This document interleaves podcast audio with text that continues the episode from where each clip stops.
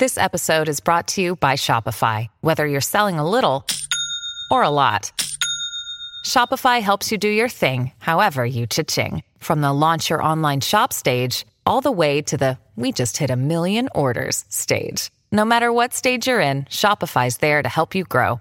Sign up for a $1 per month trial period at shopify.com slash special offer, all lowercase. That's shopify.com slash special offer. Introducing ADT Self Setup, featuring everything from motion sensors to Google Nest cams. It can be easily installed at your convenience and adapts as your needs change. You can add more products at any time, and your system easily moves wherever life takes you. Plus, when every second counts, you can trust ADT's 24 7 professional monitoring. When the most trusted name in home security adds the intelligence of Google, you've got a home with no worries. Go to ADT.com today or call 1 800 ADT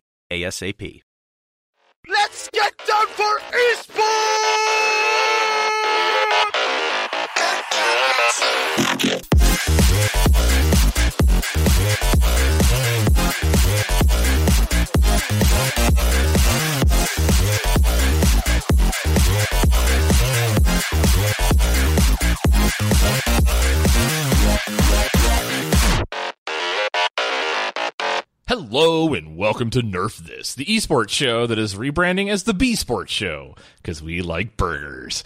I'm your host Brian Huff, and I'm joined, as I always am, by a very reluctant Seven. Hello, sir. I was hoping it was going to be breakfast, man. I was hoping it would be breakfast. Uh, how long have you been planning that one? Have you like? No, it literally just popped in. Like, you know me, I don't put any thought into this. It, it came to me as we were recording another segment. I was like, "Oh my Oh. god, I can make an IHOP joke," and so here we are. I also agree. Like, couldn't it just have been International House of Breakfast? That's what you do. Instead, you decided to pivot to burgers. That being said, Burger King and Wendy's cracking my shit up with their social media responses. Now it's Pancake King. Oh, jeez. Oh. all right. I love how it's like the esports show, and then all we do is talk about food. I we That's just re- good. we That's just good. rebranded. Listen to what I'm saying. Oh, that's right, man. Burger Ah, sports. What are all these notes for? what are these topics? What are we talking about? We should There's be talking about the type menu. of garlic aioli that tastes amazing with a wagyu beef burger. Juicy. But no, we have a lot we got to get to today. It is E3 week, which means we're going to get to nerd out near the end of the show about some of the awesome trailers and, and we'll play the stupid game of is it going to be an esport? But first, we're going to talk about the Rainbow Six Pro League again. Um, it's been a, a bit of an up and down week for that group of folks. Um, we talked maybe three weeks ago, I think it was, about changes coming to the Pro League, and now we have quite a bit more information. We know the teams that are going to be involved, and it looks pretty good. I mean, th- this there's a playbook here now, like of how these smaller leagues can spin something up quickly that looks very legitimate, and it is legitimate. I should say, looks legitimate, um, and provides a lot of stability for the level of play that the games are at. Um, I, I continue to be impressed. Yeah, I think Ubisoft looks like they have their, their stuff together. And my only question is, why didn't this happen a year ago? They've been, they've been plugging away at esports. Even when we started the show, they were talking like, there's some amazing stuff coming, or amazing things in the pipeline for esports and, and Rainbow Six, which I, I love. I really, really love watching Rainbow Six. Uh, but it just never seemed to really take off as an esport. Yep. Now, I mean, I'm sure Ubisoft will argue like, we, we here are the numbers, we're doing better.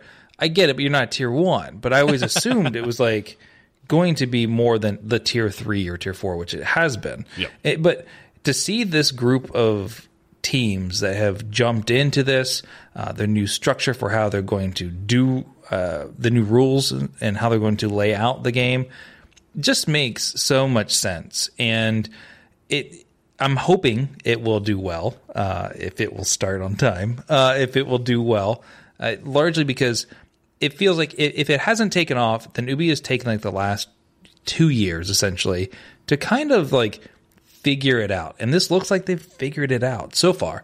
Now, if they could just get a patch that makes things work, we'll be okay. Whoops. So let's go through some of this. Some of this will be a little bit of a recap, but I think it's important to cover. So the uh, new format for the Pro League this year, splitting each year into two six-month season. Uh, prior to this, it was three-month seasons, so they're making longer seasons and less of them. Uh, they're organizing the major in between each session, so there are uh, currently the major in Paris and then the Invitational. Uh, they're increasing the number of land events. They've also confirmed they've made a commitment to uh, esports in general for Rainbow Six until 2020. Whether it'll continue in this format, we will see. But they have committed through 2020, so that is two more years past the 2018 season we're in now. For those of you that can't do math, which you're probably like, oh yeah, two years. That's a hell of a lot more commitment than we tend to get out of anything in esports. So kudos to them for that. Uh, they're introducing a revenue share based pilot program um, featuring 11 of the teams um, in Europe, North America, Latin, and Asian Pacific. Uh, those pilot programs continues like charms, which are the things that hang off the guns for those of you that, that play Rainbow Six right. or don't. Or um, and there's also the skins, and they will receive 30% of all revenue from those items that are sold. So that's awesome. Um, they're also changing the percentages of the prize pool and how they get distributed out to the teams. So now we have 11 teams included in the program. So this is Penta, Sports, Evil Geniuses, SK, FaZe Clan, Ninjas in Pajamas, Fnatic, Vitality, Rogue, Mouse Sports, Team Liquid, and Immortals. So your perennial esports brands, which, much like we said when Paladins did well, this with WESA, is good to have these teams involved. And also look at Immortals is going with a Latin America team as yes. well. Yep. Which is something that Noah's been jumping into in the last week or so. And everybody uh, assumed it was going to be a Counter Strike team. Remember when he was down there visiting? People yeah. got all well, no, they, he they, they he does have a Immortals or Noah. Well, yeah, he was down there looking for Brazilian. Yeah, he was looking for yeah, Brazilian yeah. players. Is what people were. He was right. going to sign SK. Uh, well, that's a, a, thought. It's still it's still up in the air, but uh, no. Th- so there, he's bringing back uh, MIBR and, and, CS:GO. But the fact is, he's continuing uh, to build the Immortals brand or continuing to invest in Latin American esports, which is cool. I think that's uh, he respects it so far from what I've seen, mm-hmm. and I'm, I'm, glad he's heading up some investment down there. I'll be interested to see if that, just as a random aside, be interested to see if that brings him into games like Smite, for example, that have actually a pretty large following in Brazil specifically compared to what they have in America. Like you and I found this out going to Hi-Rez Expo a few years ago, where it's like, yeah, we have all these Brazilian media that we bring because the game is super popular there. So maybe he'll uh, start it mm-hmm. up there. That'd be pretty cool. Uh, so a good investment here, which uh, uh Ubisoft, they're certainly sticking to their word. I don't think this is enough to elevate it to some crazy level, but it does provide a level of legitimacy for the game and for the league to have the teams that they have involved. They're putting revenue sharing model in place, which is a good way to guarantee some stability for the organizations that don't go as well. Now, not every team that is participating in this in the um, pro league is part of this program. The 11 teams that I named are the 11 that are part of the uh, pilot based revenue share program. So we'll see if they continue to expand that over the next couple of years but not everything went well for the pro league because they've now due to a tech this is the largest longest technical break in the history of esports. They have to take a week before they can uh, actually kick off the season due to a patch that is causing a problem. Yeah so there's uh, an interesting thing here and i'm going to derail this just a little bit because i was it, something just kind of clicked and i'm wondering how much this rumor is true about Tencent buying out ESL and e- e- ECS essentially. Did Sorry, I get, I get, whiplash from your orthogonal. Yes, I, I have heard. So, okay, so Tencent is, is looking to buy into the so, but uh, Tencent also has uh, some ownership or some controlling shares or within Ubisoft, among many and, many other companies, right? Amongst everybody else, but if Tencent was also looking to buy into ESL, then they'd also be owning DreamHack. So the fact that they're talking about further pushing Rainbow Six at DreamHack, and Tencent has some stake in Ubisoft, and Ubisoft doing well in the esports scene. Oh man, no, I, we we haven't talked about this. This is like a whole other episode, I know, but like that's in the end, everything's owned by Tencent. So Right, right. I'm just wondering if there's actually some more legitimacy to that now that I'm seeing this kind of stuff coming from Ubisoft. Or why were they waiting? Were they waiting for a Tencent thing? Like I, I don't know. Anyways, that aside, uh, that that's a, that's a scary future. Um, uh, I think personally, but yeah, the ESL essentially having to postpone it this week um, because of, of, of a patch not working out correctly. I mean if you look at the, the new rules and the things that they've done uh, and, and tried to put in place, it makes sense that maybe out of the gate it's just not going to work right, right? You know, I mean, it seems like they've essentially kind of rushed the new format piece. Uh, my guess is also that they aren't playing on like the normal servers and so on and so forth. They're probably smart. Yes. Hello Hearthstone. Uh, and so they they it's it's again it's probably a specific patch towards uh, the you know the, the surface in which they're playing on. So I, I don't I don't necessarily know why, but they had to delay it a week, which delays everybody a week. But I'd rather it work. Yeah, and right? we've, seen, we've seen this in the past, right? Like Overwatch League it's- it's- yeah, has dealt with this yeah. issue because the patch is specific to the esports side of things, where they have like the observer code and things of that nature. And for this case, if they said they're going to play on this um, particular patch for this season and not being able to kick off with it, I actually. This is a bold move, but I'm going to say a controversial statement. I like the idea of delaying it a week and playing with something you promised and more dynamic than having to leave, you know, a rework of a hero, for example, out of Overwatch League because like I can't do it and we want consistency throughout the entire season, so we are just not going to play with this patch for a whole other stage, which is the, what the direction Yeah. Overwatch League went. I get the implications of delaying for a week is massive for our, an operation the size of Overwatch League, but it's still a bold move on Ubi's part. Yeah, I mean, you, you haven't kicked off, right? So it's better to do it now than in the middle of it or after one week and then lose some momentum. Overwatch, I'm sure, had some kind of weird contractual stuff for uh, just. The, I mean, you're going into the, the the final stage. Like you can't just delay it until you fix things. Everything's Although- moved by a week. Yeah, yeah. Like it doesn't work the same that way, but yeah, I I agree with it with you and with ESL and and Ubisoft for delaying it a week. Thank you for agreeing with all of us. We are glad that you Finally, validated our yeah, that's decision. it. Show's over. It only took three years to get canceled. to the point. We're, we're canceled. That's, that's how you know we were canceled. Seven agreed, and uh, we're done. We're back to burgers. All right. Bye. Um, so if you want to tune into the pro league, and I'm going to give this another go. Like I struggle. I, I like playing this game. This game is actually a ton of fun. If you have not tried out Rainbow I Six jump scare Siege. all the time still on that game. I know, I know, don't but. It, it is harder to watch as an esport. We've talked about this in the past. If you check out one of our old episodes around uh, Rainbow Six Siege, like it definitely has some observer challenges that they're still trying to figure out. But it kicks off now with the new official start date of June 18th, so that'll be uh, coming up next week. So make sure to check that out. A little bit of Overwatch League news. So uh, we talked in the past. There, there are talking about expanding by up to six teams. That number has been reconfirmed again. Um, and it appears one of those Southeast Asian teams, because uh, if you remember, they were talking about doing two from the Americas, two from Europe and the Middle East, and two from the Asia Pacific region. Region. It looks like one of those is potentially in Australia, in the city of Melbourne, or Melbourne, if you are from Australia. This is an interesting move in light of. I get it, but this regionality thing I can't get out of my head. When I'm reading things, there's another article that flew across the wire in the last week or two about how they're talking about they want to be playing home games by 2020, and now you've got like Shanghai and Melbourne and London and it makes me really nervous. I don't think it's not that I don't think Australia should have a team, but the cost of like moving this production around the world, it's insane to me that they're going to do this.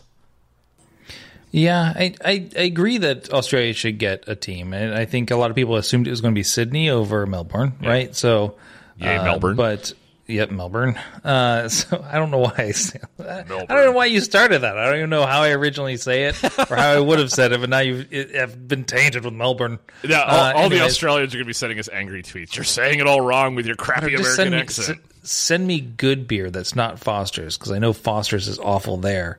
Send me good beer. Australian for beer. Let's get all the yeah. stereotypes out of the way. Yeah, but eh, also, I mean, the the group that came out with this article was the Australian Financial Review. So, not maybe the most tied into esports. Uh, they are citing people. Uh, again, it could have been as simple as uh, Blizzard looking into it, right? Uh, looking into what it would cost to to build something there, or what whatever it may be. We've seen this before, where like a simple inquiry is to, well, we, we want to consider it, turn into it's a common, I don't know. Like it, it makes sense that they would be somewhere in Australia. they need to have one Australian team. They do. I think Australia is, is huge for esports for them as well. As uh, one of their top contender teams is from there, and so I it makes sense. Um, I think it'd be good. I still I don't know what happens in 2020. It'll be pushed out a week, and then they'll start moving people around. Maybe I don't know. They're- they're really pushed out a week, and then they'll reconsider that it'll be 2022 before that happens. Yes, I think they're I really still just counting on Elon Musk's better. tunnel system coming online before 2020, Yeah. so they can just like tube around the world. Um, some other cities being rumored: uh, Berlin, Paris, Amsterdam. A second team based in London. Which Jesus, Mary and Joseph, I don't get this. Like, there are too many. If you're really about diversity and spreading esports around the country, when you make these moves that are all about the money, which is what I truly believe the second LA franchise was about, and here we are with a mm-hmm. second London franchise when Chicago, Seattle, like there's a bunch of areas that don't have a team yet, both in the US and outside of the US, that I think are far more deserving if that is your goal than just like, well, we can sell London for another 60 million to this sucker and we'll just have two London teams like we have two LA teams. Like it just doesn't make a whole lot of sense to me at this point. No, I mean, it does. I get doesn't. why you're doing it, but I just wish you wouldn't do it. a second London team being on the radar is largely there because of Fnatic. Fnatic is based out of there, so that's why the rumor of a second London team is there. Yeah. And that was also a huge joke when uh, between Cloud9 and Fnatic when Cloud9 got a spot in London. Uh, basically, it was almost one of the right around the same time ish. Or like a month or two after Fnatic was touting like their whole office being there and yada yada yada. So, anyways, Wah, wah. They're right up there with the 76ers involvement in esports. It's all legit. It's great. Oh man, I saw, I, I I saw on some like random esports site. Uh, I think it was Golden State, whatever it is, uh, looking for like an uh, I don't know their NBA is it their NBA 2K league or something like that? Yes. looking for like a general manager of esports. Uh, basically on like a esports Craigslist Craigslist kind of place. I'm like, oh man, it's not looking good for you guys if that's the case. Uh, don't get me started. I don't want to go on the rant I went on earlier in the week about the 2K League because it was I, I probably picked the wrong games to watch, but I, I was not impressed. Moving on, let's talk a little bit about an announcement from E League. I'm treading lightly here. Uh, disclaimer: We have involvement with E League. I'm going to try to cover this without uh, pissing off people that sign our checks.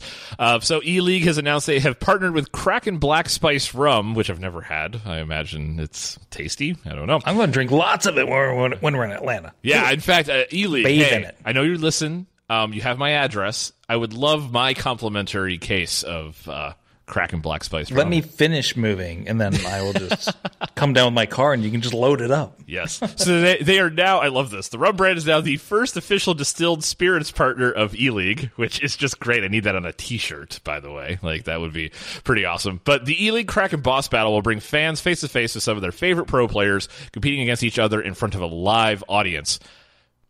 This is interesting for a couple of reasons.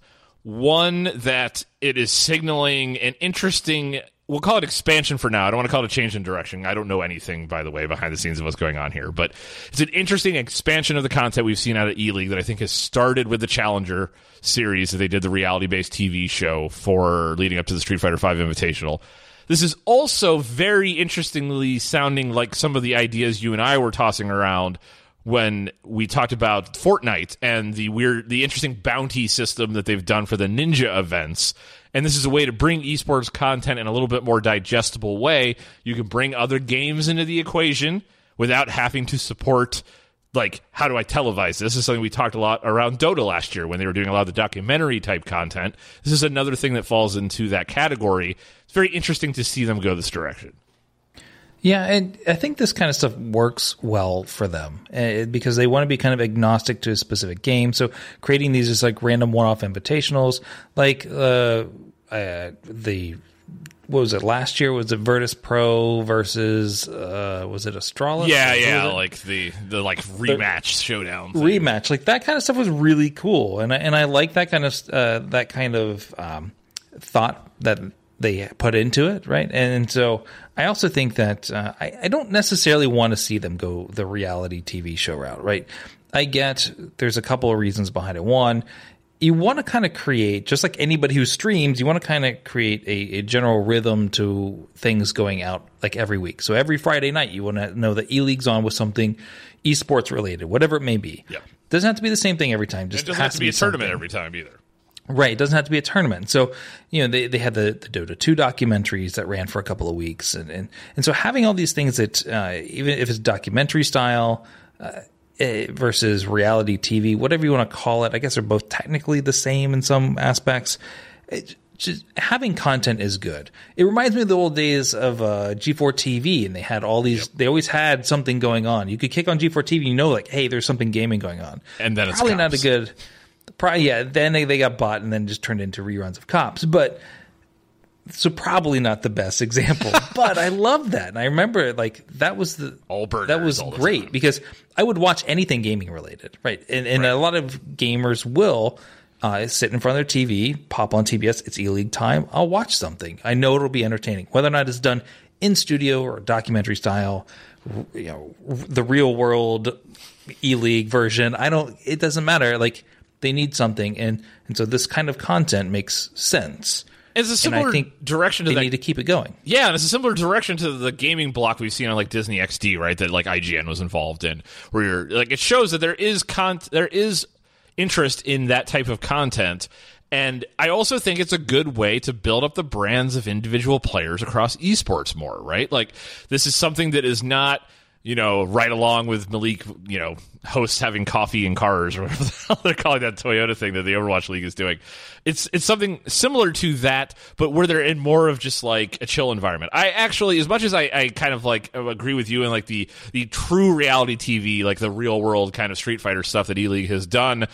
At first, I was like, oh god, this is gonna be cringy. But if you think about it at a basic level, like you now know those FGC players in a different way than you might have known Right. them if you just Right. you know get a thirty second you know bumper before they go on stage or something of that nature. And it's a little bit more relatable too because I always feel like while they're really well done when E League or any other league goes in and does those like two or three minute things, they can get a little redundant and it's the do your parents think of esports? And this is more of just like, hey, here's some here's a low tier god being a dick to people in, in, a, in an apartment. Like Yeah, and when you also look at some of this stuff, uh, the more you know about a player, more you know about uh, how much effort they put into the game, or whatever it may be, or just uh, more of an understanding of a game. You, you start to realize that, like, oh, hey, this game is way more complicated, or way has much more depth than maybe is on the surface. And some people tend to like games a little bit more because of just how complex they are, and you know that, like, uh, just how much goes into it. Like someone's looking at, say, uh, you know, uh, some FGC like Street Fighter Five players, and they're like, "Oh yeah, I played that in ar- arcade. How's that a sport?" And then you go into the point down to the fact that they're looking at like frames data. They're looking at all kinds of stuff and the amount that they practice and and everything that's going on and how fast they move and how they think and how they try and get into each other's heads. The more you know about that, the, the more you're like, "Wow, there's a lot more to this." yeah, they're just not And mashing think- buttons. Right. It's not just like they're not just randomly hitting stuff, right? Go up and try and play against one of them and then try not to cry on TV. So, like that kind of thing.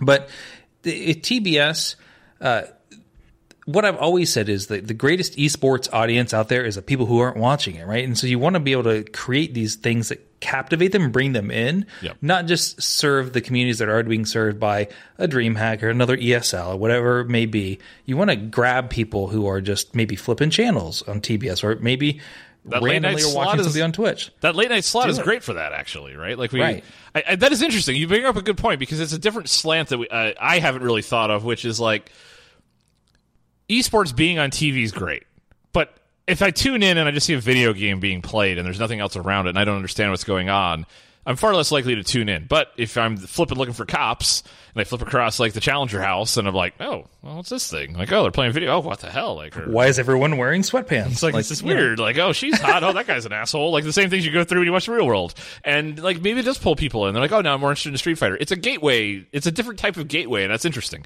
I've not thought about it from that perspective, but that that they are smarter than I clearly at E League, which is why they're doing it, and we're just rambling into a microphone. So, um, no news on yet uh, that I've seen when this will come out, um, but.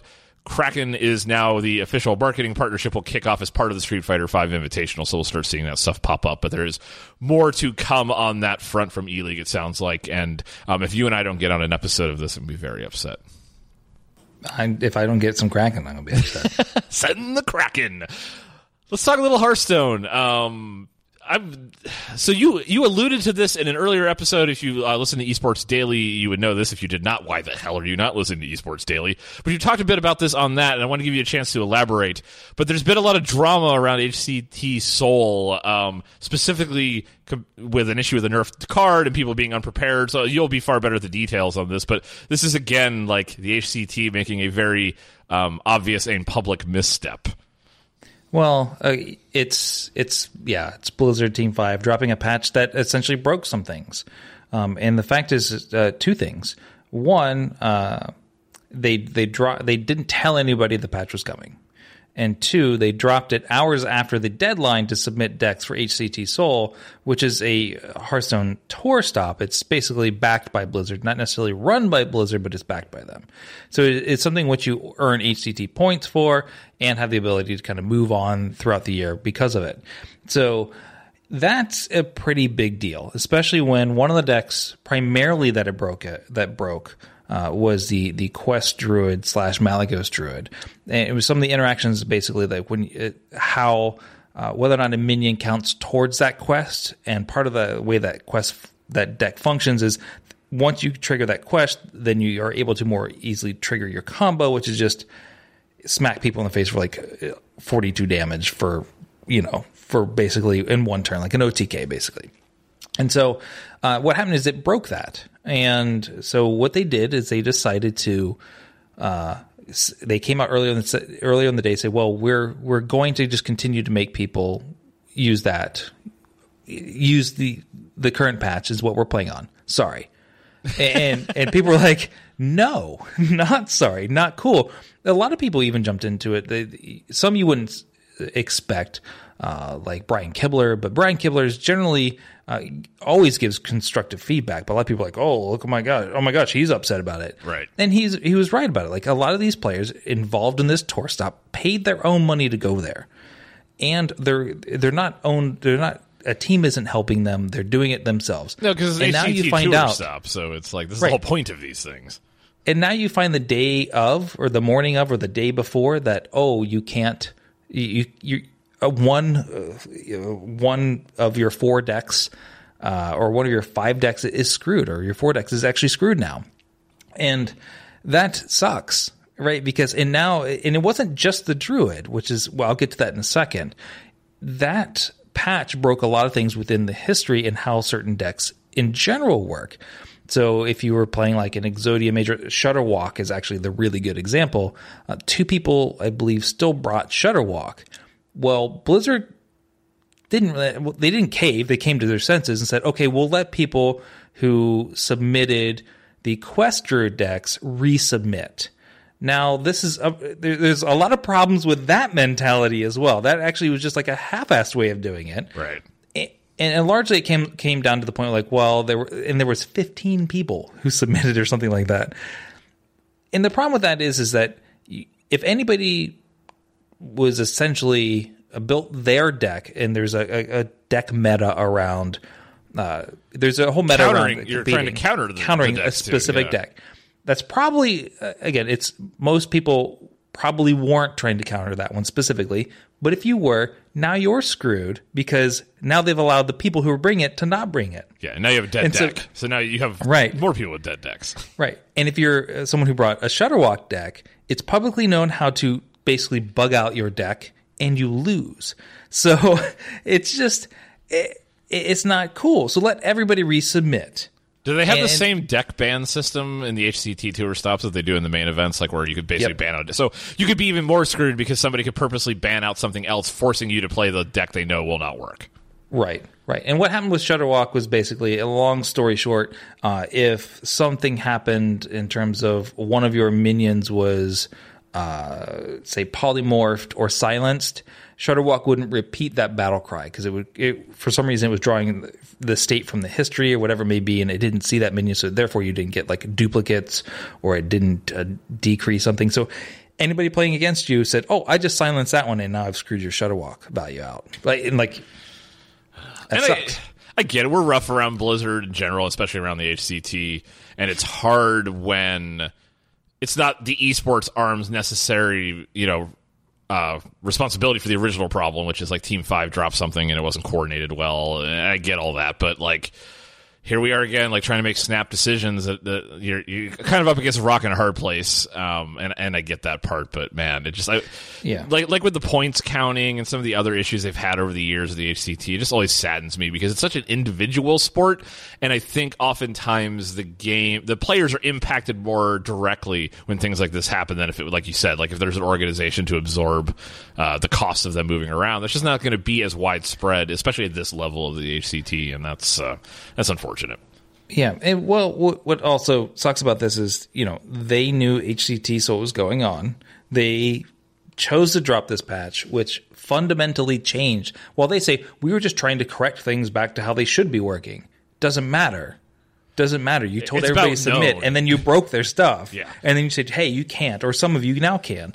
It just it made it a, a, mess, and it really messes with the legitimacy of a tournament when something like that happens Yep. uh, and makes a lot of people really, really, really, really mad uh, who work very hard in the scene to get there. Yep. And ironically, the person who won at Hunter Ace actually had a Malygos Druid, but he uh, didn't do the quest version. He actually ran the, the, the non-quest version. like, but he was I'm- the only. I think he was the only one to bring it. Or one of two people brought, but they both brought the the non-quest version.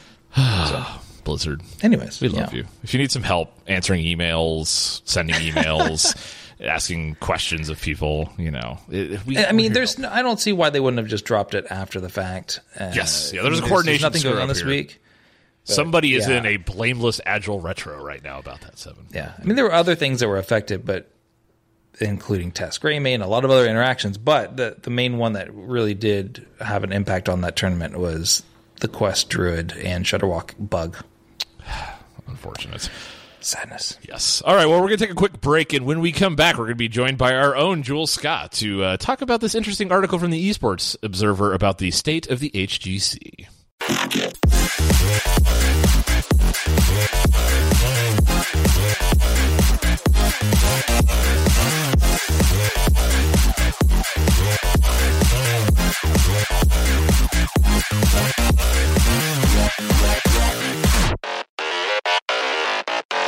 And we're back, and it's uh, time to talk a little HGC. And in order to do that, we need someone who has some damn idea what they're talking about. So we have Jules. Hello, Jules. Welcome to the show. Hi guys, it's good to see you. It's been a while. I can I refer to you as our Jules Scott now, as opposed to Jules Scott of other things? I think we can make this official, don't you? Uh, maybe I don't know. Seven. How do you feel about commitment? I, I know you got some. I'm al- issues. I'm already hitched to this show. It's the most glorious marriage we have ever had. It has been a wonderful honeymoon of a three years. yeah, exactly. The most fruitful relationship I've had thus far.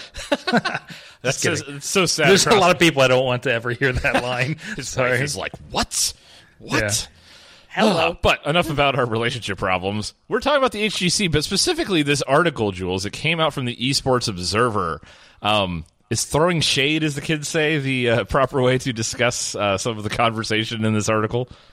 I don't know if you want to say throwing shade. It it's more of a synopsis of where we've come from and where we are now. And It's such a rosy why- version of this. It is, but it's like they they go kind of they go kind of dark because they go into the whole why aren't sponsors staying in with the teams and they really kind of dig into that and they actually talk to actual sponsors who have left the scene which is kind of cool because you can actually hear what they're saying Instead of us randomly conjecturing about about why they do that.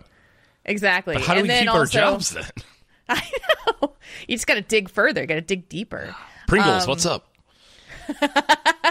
and uh but you know they they also talked to one of the current uh sponsors and was like and they were everything's great and it's great for us. We're kind of new too. So um the, the the basis of this article though and, and you know we're all we're all blizzard fans here um is that hgc has always kind of been the redheaded stepchild of the blizzard esports universe. And now that you've got overwatch league it's like we're I mean, I say we, but because I'm I've been a fan for so long that you kind of feel like you've been left behind for Big Brother. That Actually, it's little brother because we're big brother. like, we were here. You're, you're the older one, but you're the bastard child, apparently, because they don't want to give any investment. And this is actually interesting. So, Seven and I, on several occasions, have talked with Sam Braithwaite, um, usually at BlizzCon. It's like our annual conversation with him about um, how things are going in the HGC.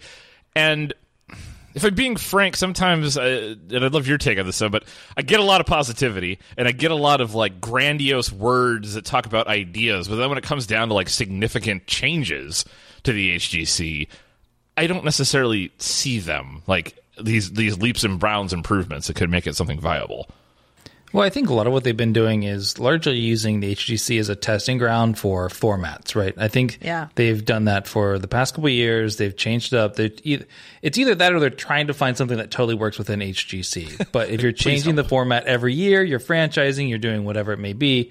eh, I mean, those things can affect uh, just how people perceive the league. eh, In like in this case, that it, it's it's having a lot of issues or it's not loved enough. But if you're changing it and uh, tr- in in the likelihood that you're well, you're you're changing with it. And you're wanting to make it better, right? You're you're not changing because it's not working necessarily, or because it's totally broken. I mean, if you if you left it the same and it was broken, then I would say yes, you're being treated unfairly. But trying new things to try and keep it alive, keep it healthy, in all honesty, if they if they didn't care enough about the HGC, they would have not done anything like two three years ago, right? They would just left it as it was. People bailing, not necessarily doing the franchising, not creating any kind of structure, but they put uh, they put some effort behind it. Is it as much effort as Overwatch League? No, because is the buy-in for a franchise in HGC twenty million? No. So It's 25 it- cents. Not, not as not exactly right. So it's it's one of those things where I, I don't think they're necessarily being treated unfairly. I think Overwatch has is the uh, the poster child for Blizzard esports. Everything is going behind that right now. Um, but I think at the same point in time, like they're just they're spread really thin. Like even look at what Call of Duty is getting, right? And that's another thing that's not necessarily under Blizzard's arm, but it's under Activision Blizzard's arm. Yeah, and it doesn't get as much love. Yeah, and one of the things, um, speaking of Sam Braithwaite, like he now is over multiple games esports, um, so that obviously spreading him thin as well. So Jules, uh, I agree with some of what Seven is saying here. Where's the like? Where do you draw the line between doing experimentation to try to find the right solution, knowing that that may cause you some sponsors, and dealing with the just overall maybe general negativity that caused by sponsors leaving? Right, like this is a, article is a perfect example. Like we're highlighting the fact that sponsors have left because they have not been happy with the options available to them. They refer to it as gimmicks. Um, how much of that do, should they worry about? How how bad does it look to have these sponsors depart while you're trying to figure this all out? I think that the the major problem that you're looking at with HGC is that it has always been a reactive mode format. They they've always been never proactive, always reactive. And it's like, oh, we have this problem, we should fix that problem instead of anticipating the problem. And it gives a feeling like they don't really know what they're doing. And for the most part, they probably don't. And that's okay. I think the comparison comes into when you get Overwatch League and you have like these massive expectations of $20 million spots to, to be able to fill. And like, we're going to sell this. It's a no brainer. We're going to get these rosters that are insanely good. And then there's HGC like, hey guys, we, we, we can't even keep sponsors in in in the the league itself because they don't feel like they're being treated fairly. Um, in the article, they talked about Tricked Esport, who just recently left HGC. and the comments that were made in the article were that there wasn't a fair trade. Like, there's eight teams in each region for HGC, NA, um, EU, Korea has a couple fewer, I think, but everybody wasn't treated equally. It was like the Top Guns, Fnatic, and, and Dignitas would get the preferential treatment for these player summits. The ones that were on the bottom of the ladder had to figure out their schedules around Dignitas and Fnatic, and and it was very unfair. And they were like, "We can't make this work." Plus, they're also looking at the fact that they're just not drawing in the revenue unless these teams qualify for the big tournaments, and that's not helpful. Like we just got back the revenue sharing program, the Twitch bits, the HGC cheer. Yep. there. Right, right. And, Yeah, and like it- everybody was screaming about how it was like absent through 2018. Like, where the hell is it? What happened to cheer? Because it was Like you have the system revenue. in place. You'd already done it previously. It's like not, not. It's not like it's a new thing. Right. And they just they did it. It was very successful. And it just came back now. It, it- it's June. It, it came back for the midseason brawl. Our our regular season started in January. Yeah, you've missed basically an entire half a season, and that matters because, like you said, it's revenue. And for a lot of the smaller teams, it's the best they can hope for. They're not going to draw big individual sponsors. And I do think part of the reason why you see this perceived bias to these larger organizations is, let's be honest, if I'm going to sell a Sour Patch Kids, I'm not going to do it on the back of Tricked Esport. Like, it's hard enough in general to do it for Heroes because Heroes suffers from some a very basic reality. Overwatch is with maybe some argument, the top hero shooter, absent of any esport involvement, right? It is just the most popular game of its type, so making an esport of it and bringing top quality players to it is easy. You can sell sponsorships when you see that a large amount of people are aware of the game and aware of the players that you're going to attach these gimmicks to, right? When Malik is rolling around in a Toyota, it only matters if people care about the player sitting next to him. The HGC is at best, and I'm going to be a little brutal here, but is at best the fourth best MOBA like you can play, and that hurts it from the get go. Because when you have your league and your Dota, and I'd argue Smite to a large degree, if you look around what's going around in Smite Pro League, you're going to have these types of problems. What I would actually love to see is not that it gets the love that Overwatch League gets, because it doesn't make sense to give it the love. You could invest the same amount of money in HGC as you do Overwatch League. You're not going to get the same results because, generally speaking, the game is not as popular. That's not to say it can't exist as an esport, but you have to scale your expectations to the size of the game. So, with all that being said, I, I do feel like that's what Blizzard is doing to a certain extent. Now, I can't speak to what's going on here. It would not surprise me in all the experience I've had in the last three years. Like, people can't run esports. Like, there is, like, the number of things that could be solved by just, like, answering people's emails on time and, like, communicating when the player summit is to everyone. It's like just type a couple extra email addresses. It's not that hard, and we laugh at it, but it is like a problem. But smaller esports have it more together. When was the last time you read something like this around like RLCS or Paladins or something of that nature? Because they take care of this type of thing that tends to cause this type of feelings, right? Like, yes, you probably are being biased against. Uh, it's probably not for a good reason. They're, they need Dignitas, they need Fnatic because those are the only brand names that matter, and they're hoping for some sort of residual.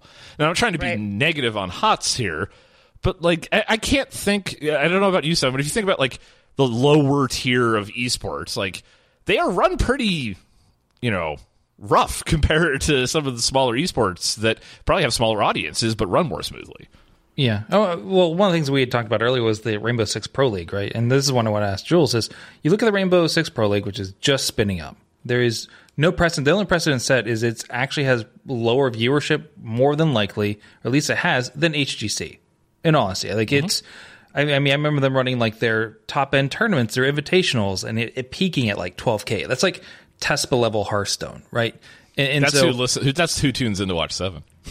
Exactly. No, but I'm saying like those are those are the, the numbers, right? Yep, like yep. if you look at like actual Hearthstone, it is like the third tier of Hearthstone, and so uh, so when you have that, and then you go to something along the lines of like Uh, the Rainbow Six Pro League, right? And you have all of these big name people jumping onto it, right? Evil Geniuses, SK, Ninjas of Pajamas, Team Liquid, Immortals, all of them, but they're not in the HGC. Is it largely because they're drawn to the fact that that Ubisoft seems to have a three year plan for them or a two year plan for them with revenue sharing versus well, we don't really know about this cheer stuff because we haven't answered an email for six months. Like it, it Someone forgot to hit the deploy Why? button. it's like, no, Yeah. really. Like, what what's the lure to a league that has less, but maybe they're stuff together? I'm probably answering the question for you. Versus HGC. Well, you have to remember that HGC has always just been kind of the Wild West. And because HGC as an entity only started last year, but they've been competing since 2015 in like you know ESL tournaments that they were kind of the homegrown thrown together tournaments. Sometimes they'd shown up at a DreamHack. Sometimes they do an ESL and uh, invitational, that kind of thing. And you had teams like Navi and uh, e- and I think Evil Geniuses even had a team in there. They didn't last. They were gone. And it was just like, and even like Cloud9. Cloud Nine was huge. I cheered for them in 2015. Yep. The problem is, is that, and I think the comparison comes to Rainbow Six League. They're coming out to the gate and they're saying, "We are organized. This is our plan. This is what we have." And We respond to emails. yeah, like in 2017, we had HGC Forum, which was like the heavens opened up and all of us fans just went, "Oh!" You know, Wow, that was so, much better than if. Seven would have done it. I know. And because we actually had an organized plan. And then like like last part of last year is when they switched around the team ownership guidelines so that now it wasn't actually owned by the team. It was owned by the sponsor or whoever owned like ownership guidelines because they were like oh man we're having all these roster issues now because you can only trade two players and there's just all these issues. So every time it's just this really strange it's all kind of wild west. Yeah. It feels like they don't quite know what they want to do and they're learning as they go and as a fan that's really frustrating well, let's let's talk. I, I want to talk a little bit more about the the change uh, in terms of who uh, who has ownership, right? I mean, Yeah. I, I don't think in any other league currently, uh, maybe a little bit of Dota two, but that's even changing too, right? Dota 2 is that- changing. Yeah, that that players own it anymore, right? Like we've had too many fiascos in other leagues, and now you see brands not jumping into any kind of league where it says, "Well, your brand can be here, but you're at the fate of your players," and that's scary for any brand to jump into. And I can almost guarantee you that there's there's things probably in Dignitas and Fnatic's, their players. Uh, Contracts. contracts that basically say that have harsh, harsh penalties for leaving. In that case, Yep. Yeah. to to stop them from leaving, essentially, right? Because they can't leave they are not permitted to leave until there's actually the release period um so like when they're in they're in until the next release period can be they can't quit unless something like happens to them personally and they have to take a leave and then they can't come back to the league for like a year so Uh, but these are these are changes that have only come into play with the player ownership swapping to the sponsors, right? Because if the because No. part of the issue is everybody was moving around initially, was it not? No, so here's how it worked before. The there were no team ownership guidelines. You could only swap two players per transfer period. If you swapped more, you lost your spot in HGC and whoever was in the open division competing at the top of that could get your spot. Mm-hmm. That's how it would work. So you could only do two player roster swaps. And that didn't work. They brought in the team ownership guidelines and then they allowed it to be three players that you could swap out. And now totally changed like because the te- so before it was the team that owned the spot but you could only keep those two players I, this is really confusing i know um Hold on, we But- need a flow chart. Uh, Too bad it's an audio show. right i know when the the team ownership guidelines came in it was grandfathered in to be whoever like so if your team was owned by a sponsor then you had that decision of whether or not the sponsor would own the spot or you as the players did it was this deci- i know it was really messy I'm sorry. Why don't And- we and- want to get involved in this again? This sounds great. Exactly, exactly. And so here's a really good example of this. Gale Force Esports from the NA division. I know, wah wah. Um, the sponsor wants to get out of the HGC league. They then have to determine who of their players is going to own their spot. Michael Udall, clearly. Well, he does. Um, it's the the biggest point here is now a team can retain their spot and wipe out all five of their players and just redo their roster and still stay in HGC. Which only makes sense, right? Like you're the organization, you're investing in it. Uh, this has caused problems in the past. The seven reference, like I think most famously or most recently, CS:GO had all that fun, you know, Team North debacle and trying to figure that whole thing out. And I think when you don't come with it out of the gate, organizations move on, right? Like when do. Paladins formed their new league with WESA, yes, they get the WESA teams on board, but they got big names, but they know what they're signing up for. They know what the structure is. There's contracts in place. There's multi-year plans for how they get there. Rainbow Six Pro League looks like it's in the same boat. Um, RLCS has now, while they did not come out as structured in the beginning, they have certainly managed to maintain more high-profile squads. Now, some of that you could arguably say has to do with like the relative lower cost of running an RLCS team versus an HGC team. I think what doesn't match to me, generally speaking, is as an outsider, I look at this and I go, they're asking a lot of these teams and not providing them enough support or safety net. Because why am I going to invest in a league where there's unequal information provided, where only some squads are called out for specific things, where there's not a lot of there's revenue sharing's not happening or disappearing for half a season, mm-hmm. and I could possibly get relegated on top of all of that. Mm-hmm. And yeah, you don't need to buy your way in, but it's expensive to run an HGC team, relatively speaking, to, to some of these other smaller leagues because of the lack of support that they're getting from from Blizzard, and the upside is really, really low right now. And I don't know that you change that perception without just like a massive reboot. And I don't think Blizzard as a company is willing to do what, say, Hi-Rez is.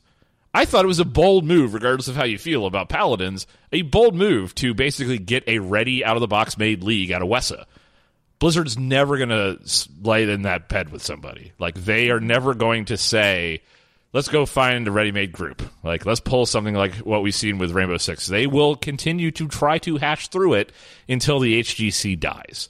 And that's the part that saddens me because I just don't feel like Heroes is a big enough esport to try to make it like structure it and try to run it in like a weird version. You know, it, it feels like it's trying to be too big while simultaneously having the support to be really, really tiny. If that makes any sense, like it's just like the resources versus aspirations are out of whack for this, and that's the part that like it feels it just saddens me because I feel like there's something here that they're missing.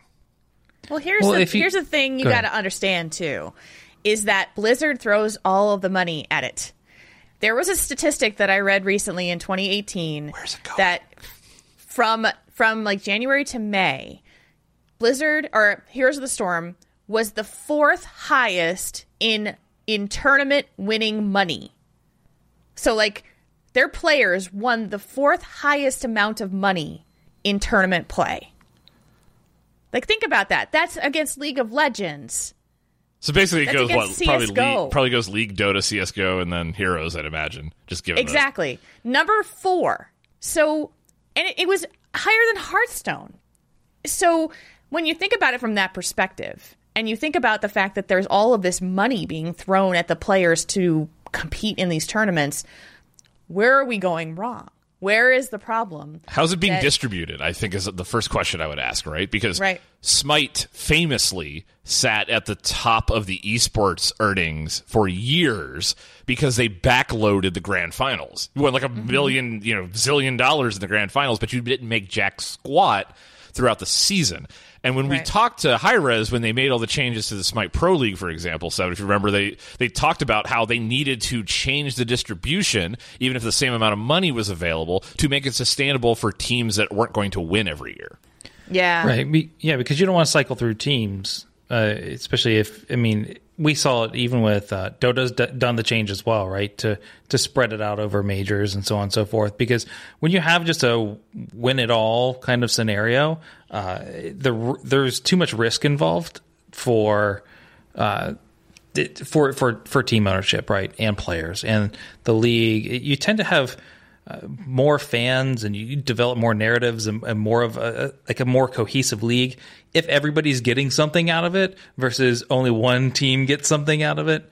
And so w- one of the things that also, and I'm not too, I'm not sure how familiar um, people are with it, but like Vainglory is probably a good parallel to um, the Heroes of the Storm, right? You know, it started off, it was very grassrootsy, building its own thing, and then all of a sudden kind of blew up with creating a, a league and a structure, and then having actual named teams hop in there, like I think SK, Cloud9, and so on and so forth. yeah. Tempo Storm, yeah. So everybody kind of jumped in and did it, and they still retained some of those grassroots teams. I I'm just still struggling to figure out like why HGC just can't garner that. I don't know. Is it because there's there, there the lack of events outside of Blizzard Run events? Is it because there's there's no other way for either discovery of players or or even this you know showing off of tournaments or anything like that? It it just it's still just weird to me that HGC struggles while having a good payout. like that's I mean Hearthstone struggles because the it's your payout is even if you have a good team, it's still based on a coin flip half the time. I'm just joking. It's not really, but it feels that way. Right. Right. Yeah, it feels that way to to some of the pro players and the team ownership, right? Like there's no really easy way to like constantly perform in Hearthstone.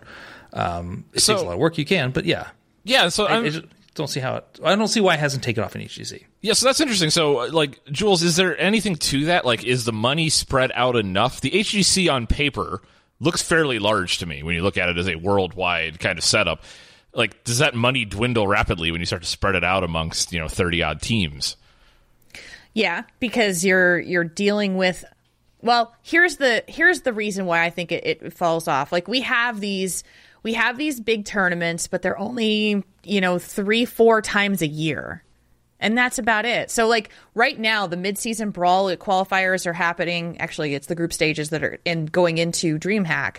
And that prize, it, you know, the the top I think it's a $250,000 prize pool for the the top teams, you know, hundred thousand dollars to the winner. I- It's like this is like this is BlizzCon level competition, Right. and that's spread across five players, Plus whatever cut the organization gets, right? right? Yeah. And oh, and we forgot to give you cheering, so Yeah, yeah, yeah. any, any side cash. I think that the development of the league is the hardest part of it because because there there's not a whole lot of it, it- like the opportunity to get into the league is throwing together a team from Whatever. the ladder. You know, Yeah. hey, hey, I've played with these people on competitive ladder and they seem to be okay. And then you fight your way through these amateur open cups that are happening that aren't even run by Blizzard. They're run by a company that is outside of Blizzard. Um, and it's this kind of, it, it's very grassrootsy the problem is is that there's just it's very hard to develop being a a good player to get into the league and to qualify. It's very rare to see new blood coming in to that league. And I'm thinking about Overwatch for instance. There's contenders, there's there's there's these like formulated leagues that are happening out there to help these players grow And Blizzard owns then- all of them. and Blizzard owns all true. of them and they're running that. And then you're reading about all of these like high school programs that are happening to foster players for Fortnite and League of Legends and Overwatch and, and things like that. They're not happening for Heroes of the Storm except for Heroes of the Dorm. And that like I have talked to a whole bunch of people le- recently because I'm helping to run an open division HGC aspiring team. So I've talked to a lot of coaches who have done Heroes of the Dorm. And they literally, what they do is they put up a flyer on the freaking billboard and say, hey, we'd like to create a team. And they get everybody from like silver rank to grandmaster. And because there's nothing the- there's nothing in place for these people to play otherwise. There's not this like TESPA for Heroes of the Storm that they're participating in that we're plucking from. It's artificial demand. We're saying, hey, come potentially get a scholarship by playing Heroes of the Storm, and I'm in college and I play Heroes of the Storm, so I qualify. Like, Yeah. I pulled the little number tab off the paper. It just feels when I sit, I'm sitting here and I've got like the standing sitting in front of me, and as I listen to this conversation, I can't get over the weird scale disparity here like we talk a lot in many esports about how if they expand too big it makes us nervous because the skill drop off like you go off that cliff things get bad really quickly when it comes to quality of players that are available and you've got eight teams in north america eight in the eu eight in korea and then the eight in china not counting open teams not counting ones in the you know the bubble and going up and down that is a lot of teams for Heroes of the Storm. And because they're trying to do the multi regionality thing that Overwatch League and StarCraft has done in the past. Like it aspires to too much. If we just had an HGC and it was the top 10 Heroes of the Storm teams across the world, that would be far better. That's the WESA model, right? Like, let's just take eight teams Yeah. and have a league. I think what gets lost is they're trying to have a 32 team league with a, you know, endless number of open and the amount of resources going into not from Blizzard, but the amount of resources going in to determine who is going to be the team that goes up into the HGC and fails and implodes miserably until the next one comes along also just seems out of place to me. Like there's just I, I get it, keep the dream alive. We talked a lot about that on the show, but that just it just feels too much for what the game currently is. And they would look a lot more successful if they just took the top like three teams from each bracket and consolidated it into an actual like Premier League. And then if you want to drop the other teams down into some sort of sub league, yeah, if you want to waste that time and money, great. Um, but in the end, I think the top 12 teams across the world, watching them play constantly, is far better than what we currently are dealing with.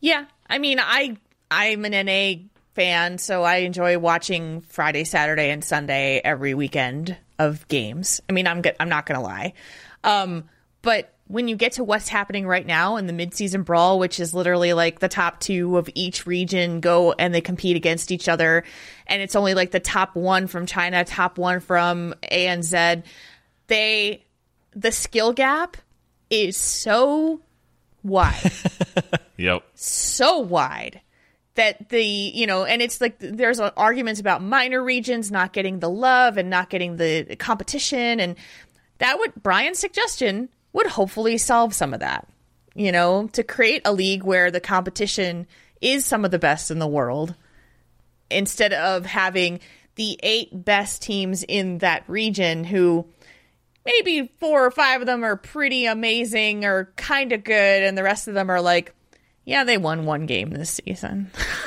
It's yeah.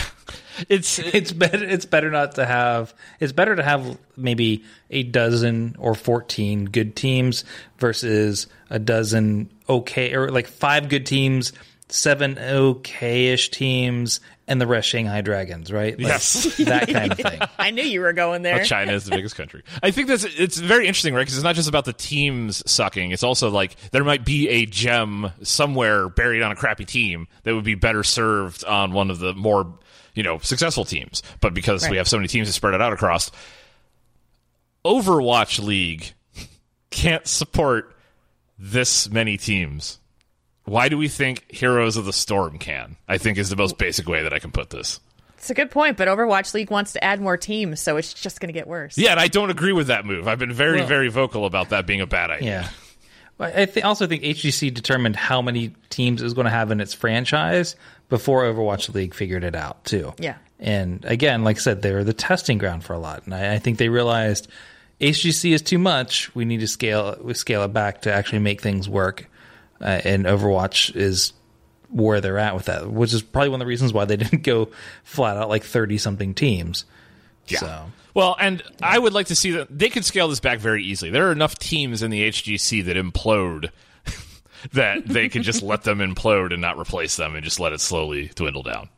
I wouldn't actually let it dwindle, but like I, there's, it feels bad because there's this like half grin, half like gritting of teeth going on on Jules' side because she loves this game, and I know we've been very super negative on this segment about Heroes of the Storm, and I, I, I, I love the game. I think it's great. I think it has opened up the MOBA genre to a lot of people that otherwise wouldn't play, me included. Like, not a big MOBA fan. That being said, like talk about like t- eyes bigger than your stomach here. Like it very much still feels that way, and I would love to see. I think the answer to the question that Seven posed is why aren't all these teams, these organizations getting in? Well, you've got a one in thirty-two chance, where I can go into any other league that has similar sized prize pools and a one in eight chance. And I know what I'm getting into, and, it's, and my cheer bits are going to be available at the beginning of the season. oh man! well you can crap all over my game if you want to i'm still going to love it and i'm still going to crapping on it. yes Crapping you are That's not crap. That's chocolate pudding. I don't know.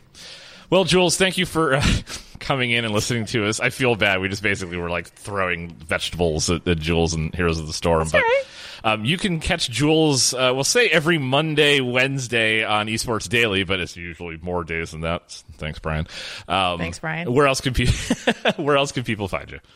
You can find me on Twitter at Jules RPG and my other um, gaming podcast, gamer advice podcast called Torrent Think Tank, and that is uh, records on Thursdays. You can check it out at torrentthinktank.com. This week's topic: When your friends pick on the game you love in a public setting. I'm already writing it. awesome. Well, we're going to take a quick break, and when we come back, we're going to take a half an hour to just talk about E3 because you know we're nerds, we like games, and there's we can we can call it esports related. We'll be right back.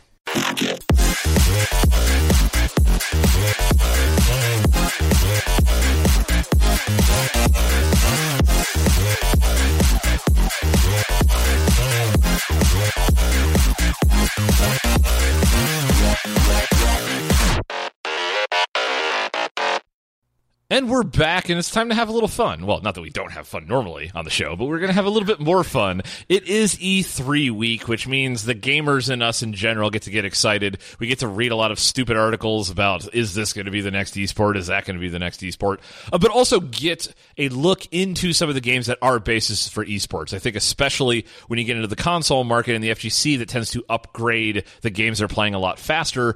Um, you tend to have a lot more esports related news that comes out of E3. There's also some interesting moves of franchises going back to PC, which I think will have an impact on esports. So let's kick this off with some of the games that I saw that I'm super excited. And I think the most obvious thing we need to start with is Super Smash Bros. Ultimate. Finally, oh. it is a thing. It is happening. Oh.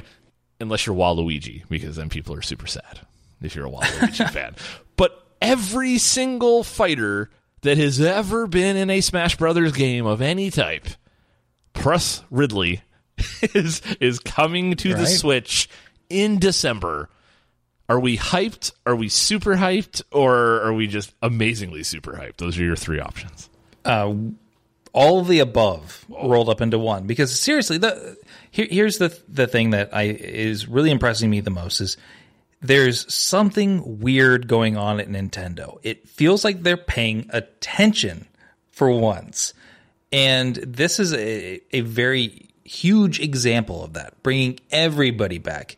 There were like the reveal video was like 25 minutes long that went through like every character and some of their changes in their moves, like and the different skins you get. You can get skins from various versions of Smash or from various versions of uh, the character in, in which the, the, games that they played, and yep. they talk about yep. like what they're based on, and uh, the, you know everything. Star Fox being on, on on the zero skin version essentially, and so there's like all these cool things that they're doing, and uh, they they seem to be caring a lot more about it, not in just a, a, console sense, but when they're talking about the different moves and here are some of the new things you can do in the finishes and so on and so forth.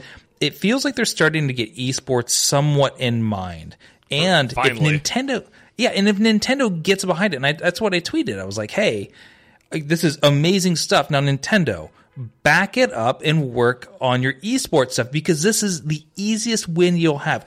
All the, the hopes you had in trying to get arms into something, a quarter of that would have made Smash. all Smash needed.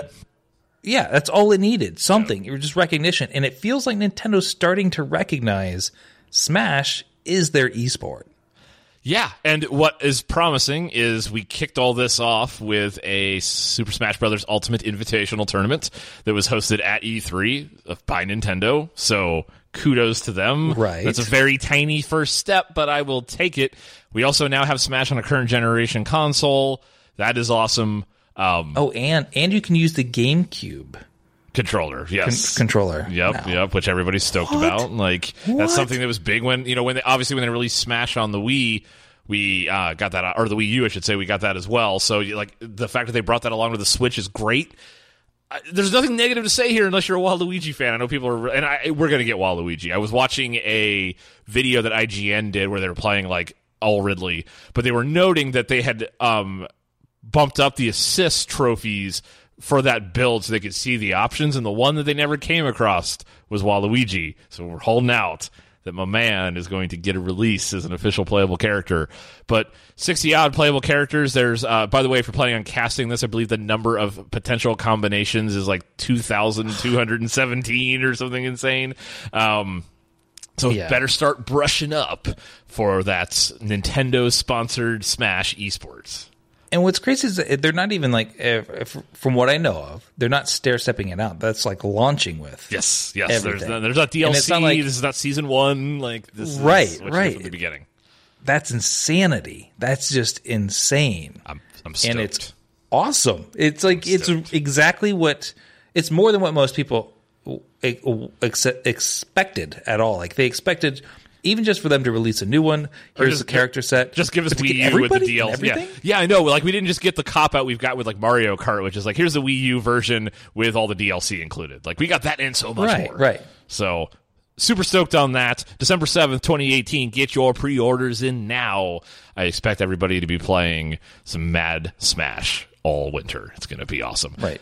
Along the FGC front as well, we got a couple of other things. So there were some announcements leading into it, including the surprise relie- reveal of Dead or Alive 6, which is awesome, uh, with 100% less bikini action. So for those of you that sometimes wish the Dead or Alive franchise was not also associated with that horrible volleyball game, um, It wasn't horrible. That was fun. oh my gosh, man! Back in the day, we played so much of that stuff.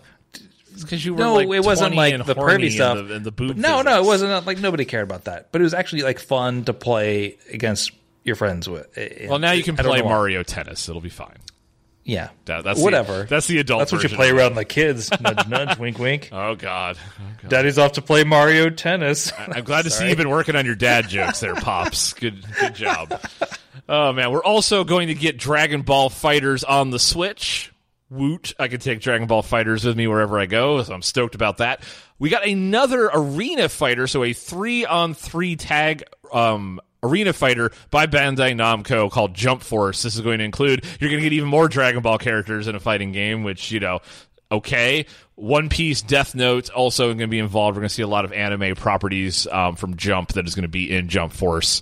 Um, I have mixed feelings about this. Um, the previous games of this type, obviously, like there's uh, Dragon Ball Xenoverse. Um, there is the other one that is escaping my memory, uh, J All Stars or whatever it's called. So there's I don't know. I, I'm I'm struggling here, and it's also because I'm also really excited about another anime-based arena fighter, and I don't care how good or bad it is. I'm going to play the living crap out of it, which is the My Hero Academia one, which was we also got to see some more character reveals for that. If you are not watching My Hero Academia, what is wrong with your life? It is the best anime I have seen since Cowboy Bebop, and I do not give that recommendation lightly. Oh, okay, so I guess I have to stop playing Dead or Alive volleyball to go watch My Hero Academia. Now. Yes, what is wrong with you? It is the greatest. I've anime. been playing beach volleyball. no. I mean Mario Tennis. Anyways, Mario sorry, I'll quit with that bit. wife. It's old Yeah, now. That's, that's old. Anyways, Moving along, um, there's also some interesting changes coming in the sports space. So, uh, unsurprisingly, we got our, our string of EA games um, where they're going to make another freaking attempt at basketball. Jesus. oh look at that. Throw it, Anyways. throw it a little shade. Um, but we're going to get Madden NFL 19, obviously, and it's coming back to the PC, which I think is interesting. I would love to see them play the esport on the PC um, as opposed to a console. I know not everybody will feel that way, but I, I, whenever I see a game that has an esport that's tied to a console coming to the PC, I'm always interested about that. We're of course giving FIFA 19 back, which will include the Champions League, which doesn't have a ton of esports implications, but I'm super stoked to have the Champions League, which um, previously has been with Konami's series um, Evolution Pro Soccer, Pro Evolution Soccer, PES, yes, um, that I haven't played a ton, and they keep losing licenses like a sinking ship. Um, they're like the HGC of soccer games. Uh, people just to, oh. sorry, sorry, Jules. Um, but so we're going to be seeing that, and we're going to get NBA Live 19. The esports aspirations for that game should be eh, because it's probably going to suck, and uh, it doesn't get much more official than than literally having the NBA use your game to uh, be an esports. So the chances of NBA Live becoming anything, I don't have a whole lot of hope there. I mean, you don't know, well structured league and a little bit of incentive, and bam. Shut up. Not the same thing when you literally have NBA teams with franchises, but sure, we'll give them a shot. Um, also, two interesting ones that tend to be lower tier esports, but are going to be a big deal. We're getting Gears of War 5, um, and we're also getting Halo Infinite, which will also be coming back to the PC, which will be interesting to see where that goes for the respective Gears and Halo leagues, which have been. Um, kind of not merged, but they're played at, at roughly the same time as Microsoft's over both of those. So, um, uh, interested to see where both those go. I'm stoked to see it come to the PC though. Yeah, there wasn't much in terms of playability. Actually, Halo, they came out afterwards said that was just an engine video. I know. Like it, it's literally just to show the engine and some of the art direction and how we're taking it because we've been working for years on this engine. Uh, so they're like, you don't take much in terms of gameplay or story so much from that, but it was just, uh, hey, look, Master Chief's helmet's changing. I'm like, okay, whatever. Based on players' feedback, we want his helmet to change. I'm like, okay, I don't think that's the feedback you should be paying that much attention. Yes, that was to. clearly the problem with Halo was that man, Right, right, Master right. Chief's helmet just didn't adapt with my tastes. But but we got to talk about Fortnite coming to Switch too, which is already on my oh, Switch. oh, yeah, yeah, not coming to Switch. Literally, like go download it Yeah. now, and Yeah. It's already on Switch, by the way. Yes, it is. I already have it, and it uses the standard headphone jack for voice chat. Somehow magically, What? you do not need the stupid app. It is the first game on the Switch to natively support the standard headphone jack for a mic. Oh, oh, Well, welcome to 2018 Nintendo. Well, you got 125 million players. You've got some sway, I guess. You're going to allow us to use that headphone jack and let people talk into it. And Nintendo's like, whatever you need. Now, an important Yeah. note for people that are fans of Fortnite, and if you haven't played on the PS4 yet, do not play on the PS4 if you have aspirations to play on the Switch, because if you've ever logged into Fortnite on the PS4, you cannot log in to that same account on the Switch. And this is thanks to our lovely friends at Sony that will not get their fucking shit together and allow people to play cross platform. They are now the only holdout on so many games. Sony, you've got to lead in the console wars. Stop being protectionist and get into this. Because you, Sony, Sony's just always been that way. why you gotta be that way, man? You got great games. That's enough. Like you've whooped the shit out of Microsoft this generation. Just let it be cross-platform. Let it breathe. Let me play with my sad friends that only have an Xbox. Like it's just not. I'm going to piss off somebody. I actually don't care between Sony and Microsoft, but somebody's going to be like, "What are you talking about? The Xbox is the greatest console of all time, and you're an asshole." But yeah, so stoked about that. And we got the celebrity, the celebrity pro am for Fortnite also took place today, which was won by Ninja. Surprise, surprise. Actually, I did not think he would win. I think there was enough people involved. I didn't think that was going to happen. So him and your boy Marshmallow um, ended up winning the celeb pro that was going to happen. Yeah. Um, but more esports related, the Fortnite World Cup is coming. Um, yeah, not a ton of details here. There's a really cool hype video everybody likes, but what are your what are your thoughts here? I mean, I mean, there's not much more to go on than what we already knew. Well, there there isn't. But the one thing that they did mention that I'm a little confused on is they're not allowing any teams like franchise teams. For one, they said they're not franchising. Makes sense, right? Uh, they want to keep it open, so the hundred million dollars is going towards uh, various tournaments. It sounded like a little bit like they will have tur- uh, tournaments that will then qualify for this World Cup, and so that's how you compete in those random tournaments. and You get into it. Keep it the they also said they would not allow any third parties to cr- franchise teams, which means nobody else can create a league and franchise teams within that league and still compete within the World Cup piece, or and or get any of that hundred million dollars. So Like dangle out this hundred million and then tell nobody who knows anything about esports that they can have it. Well, and no, yeah, it, that's just that, that's weird, right? That they won't allow franchise teams and they won't allow anybody in it because eh, it, it's almost more messy that way, right? Because what happens if a team makes it pretty far, right? But then can't afford to go to whatever land event that is right that's going on because they don't have a franchise. It's just literally five guys who end up being really, really good. Do they get sponsored? Does that count as being franchised? Yeah, what happens if they the get point? sponsored? Like, are we are we blocking Right. them out of the only way they can make money is through this Fortnite league? And if somebody wants to like Right. throw their name on a shirt, like, sorry, Yeah, and, and what do you consider a, a, a franchise, right? What do you consider like an owned team, right? Like the fact that you have to have an entity as a team to get sponsored, to pay to go to a lane. It just it seems like uh, some harsh words that might not be something that can be followed up. And on top of it, there's been a lot of esports teams out there or, or brands that have been buying up teams and, and Yep. so on and so forth. And so it's kind of like an FU to them while they're trying to play like it's for the people. And I get it into some ways, but we just talked about HGC having problems because they didn't have it. Yep. We're talking about all these other groups that are franchising up to create leagues. and now you're saying none of our hundred million will go to that. I I don't know. You're going it. It I creates know. a weird dichotomy within does. esports. I don't get. I don't know how. will it work? Yeah, it'll something will happen. It's Fortnite. will like, the- yeah. It's I don't know. it's interesting, right? Because I, I I get it at a very basic level in that it's very Fortnite, right? Like anybody can play, anybody can compete. We are the game of the people. Here's a hundred million dollars. Be good at the game. I get it, but that's not realistic. Like at some point, Fortnite is not going to be at the the peak of its pop culture awareness, but is very much at. If anybody watched that damn event today, though, it is certainly a little cringeworthy. There were some cringeworthy moments for sure, like when Ninja came out with like a security team, apparently. Like, Yeah. Well, he just had a meeting with uh, the leader of North Korea, so him and Dennis Rodman were over there shedding tears and solving nuclear their, problems. They had their own invitational over there, right? He, he went from that to coming out with security and giving us a little nip slip, like it was full on Super Bowl. It was I, I don't know. It was it, it's a weird it's a weird scenario. hundred million dollars is a lot of money if you're not planning on putting it into actually creating stability for teams, right? Like that's the interesting Yeah. part. Is it's pure, you're telling me, I, and this is conjecture, but that means it's largely prize money, and you're not going to be screwing around with profit sharing and things of that nature. Maybe, or maybe like you'll get a ninja skin in Fortnite. Like maybe that's how they'll do it, right? And they'll be about the individual players. I don't know. It's it's weird. Uh, we don't know. We don't even know what version, right? Is this going to be solo queue, duos, squads? Like They said uh, they said duo and squad. I thought. okay, so I thought they did. I don't know. Again, they they're they went to kind of like the Valve school of how to give a press release that almost makes sense. And so, did they but DM even it to somebody? I would say, but even less of the fact, like it wasn't sent to you by like a random DM on Twitter.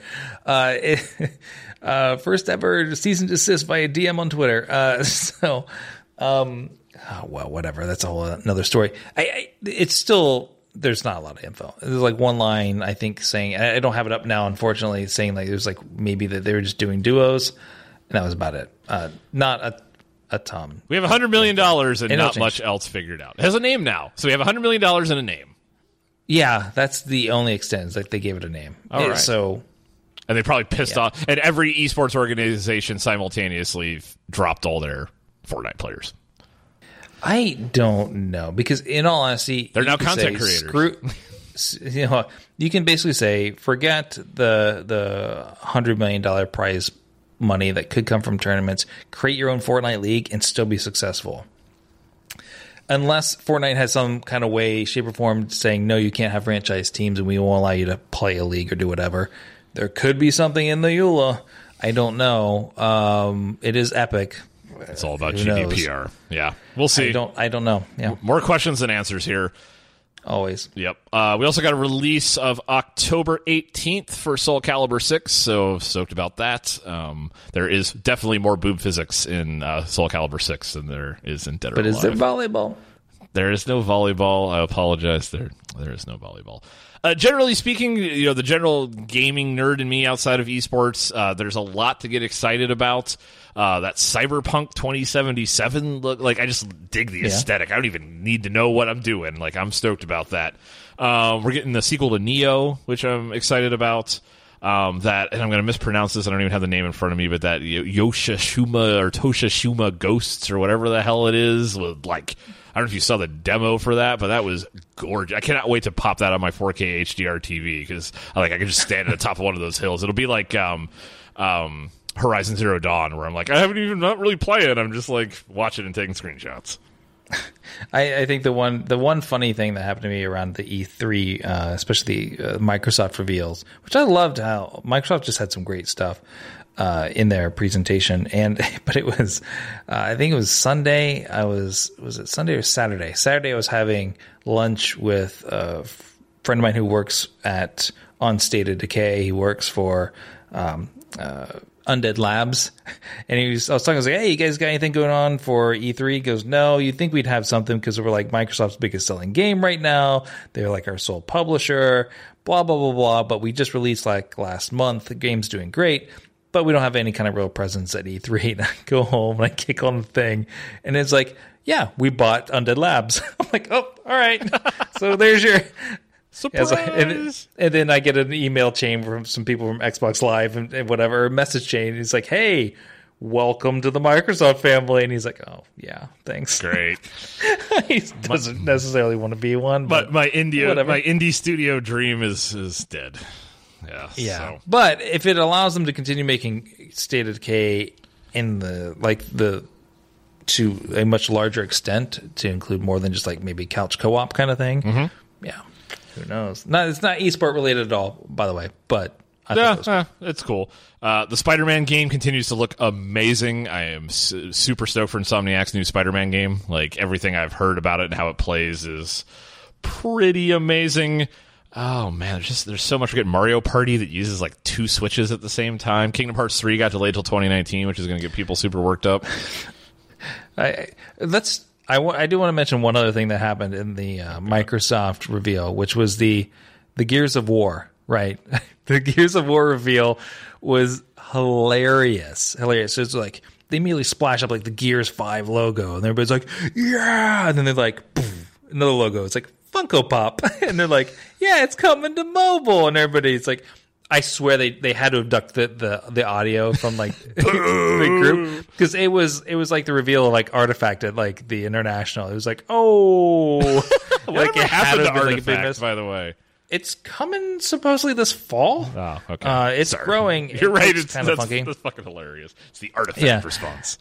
Yeah, but it was like that. And I was like, oh, and then they released the like, oh, but then we're also doing like a tactics thing, and everybody's like, eh. Oh. and then they're like, and then they, it's almost like they were like, okay, we're done with that announcement, but like, oh yeah, by the way, boom, Gears of War Five. It was like, yes, but it was just like total roller coaster of emotions. I love it. It. like, I love it. Fuck the audience. Yeah, it was awesome. Uh, Last of Us Part Two has had the kiss heard around the world. Like, actually, like if you've ever want to see people Do just get, care? dude, you get a na- it's really good animation. I mean, I, I think it's awesome from a diversity standpoint, um, but it was like crazy how it just became about that like kiss.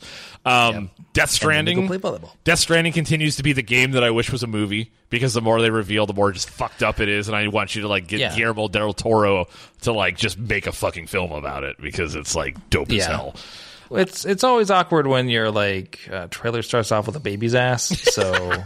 But they made it work. they made it work. I have no idea. I have, they made the baby's ass Can we end work. this show? Can we end this show? We've gone from like beach volleyball to like they made that baby's ass work. That baby's ass worked for me. You know, it makes sense in the context of the story. I have no fucking idea what the context of the story is, but I will say this. I'm buying it. And I don't even care if it's just one of those interactive movies where I just walk around and talk to people because there's something weird and crazy going on.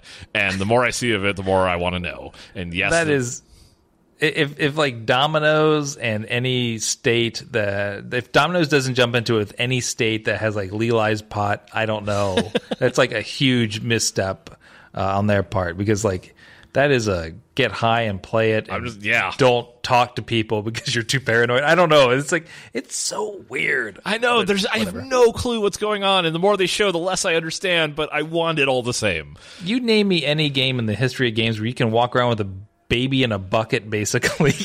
and people are like, "This game is cool." Like, This no. is so awesome. Like, yeah, like literally all that showed was uh, the main character walking around a lot with babies in, in suitcases, and you know, it, it's we're sold.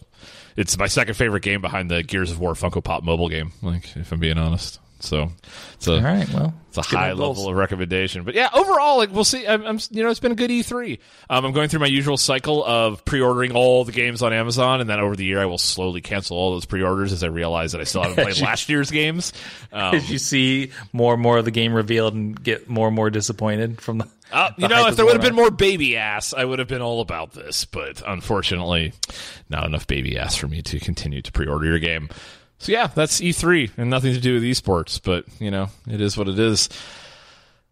so I think that's going to do it for this week's show. As always, if you want to check us out, you can on all your major podcatchers. We're on iTunes, Overcast, Pocket Cast, iHeartRadio, and tune in. You can get the RSS feed over at nerfthis.gg. And we always appreciate it if you check out our new daily show, Esports Daily, by myself, Seven, and Jules, where we bring you the top headlines in under three minutes from the day in esports. Uh, we appreciate those iTunes reviews. Keep those coming. We got an awesome one from Davey who says, We are the strongest esports cast out there right now. pour one out for the esports podcast if we're if we're leading the pack. Uh, we really know our uh, business and ecosystem, and we know when to crack a joke, which I don't think I necessarily agree with, but I appreciate that he thinks that we know when to crack a joke. Maybe he thinks the whole show's a joke. I don't know. He's like, I'm just being trolled. Where's the baby ass? That's that's really what he wants to know. If you work baby, if you work baby ass into your five star review, it's guaranteed to get read on the show. So keep those coming. We appreciate it. Thanks for that. thanks for that. Make sure people discover this crazy shit show of, of esports podcast. Uh, you can also reach out to us on social media. We're available on the Twitters at Nerf This Crew. Um, you can also hit us up on Facebook and Instagram at Nerf This GG. That's going to do it for this week. We will see everybody next week with yet another episode of Nerflings.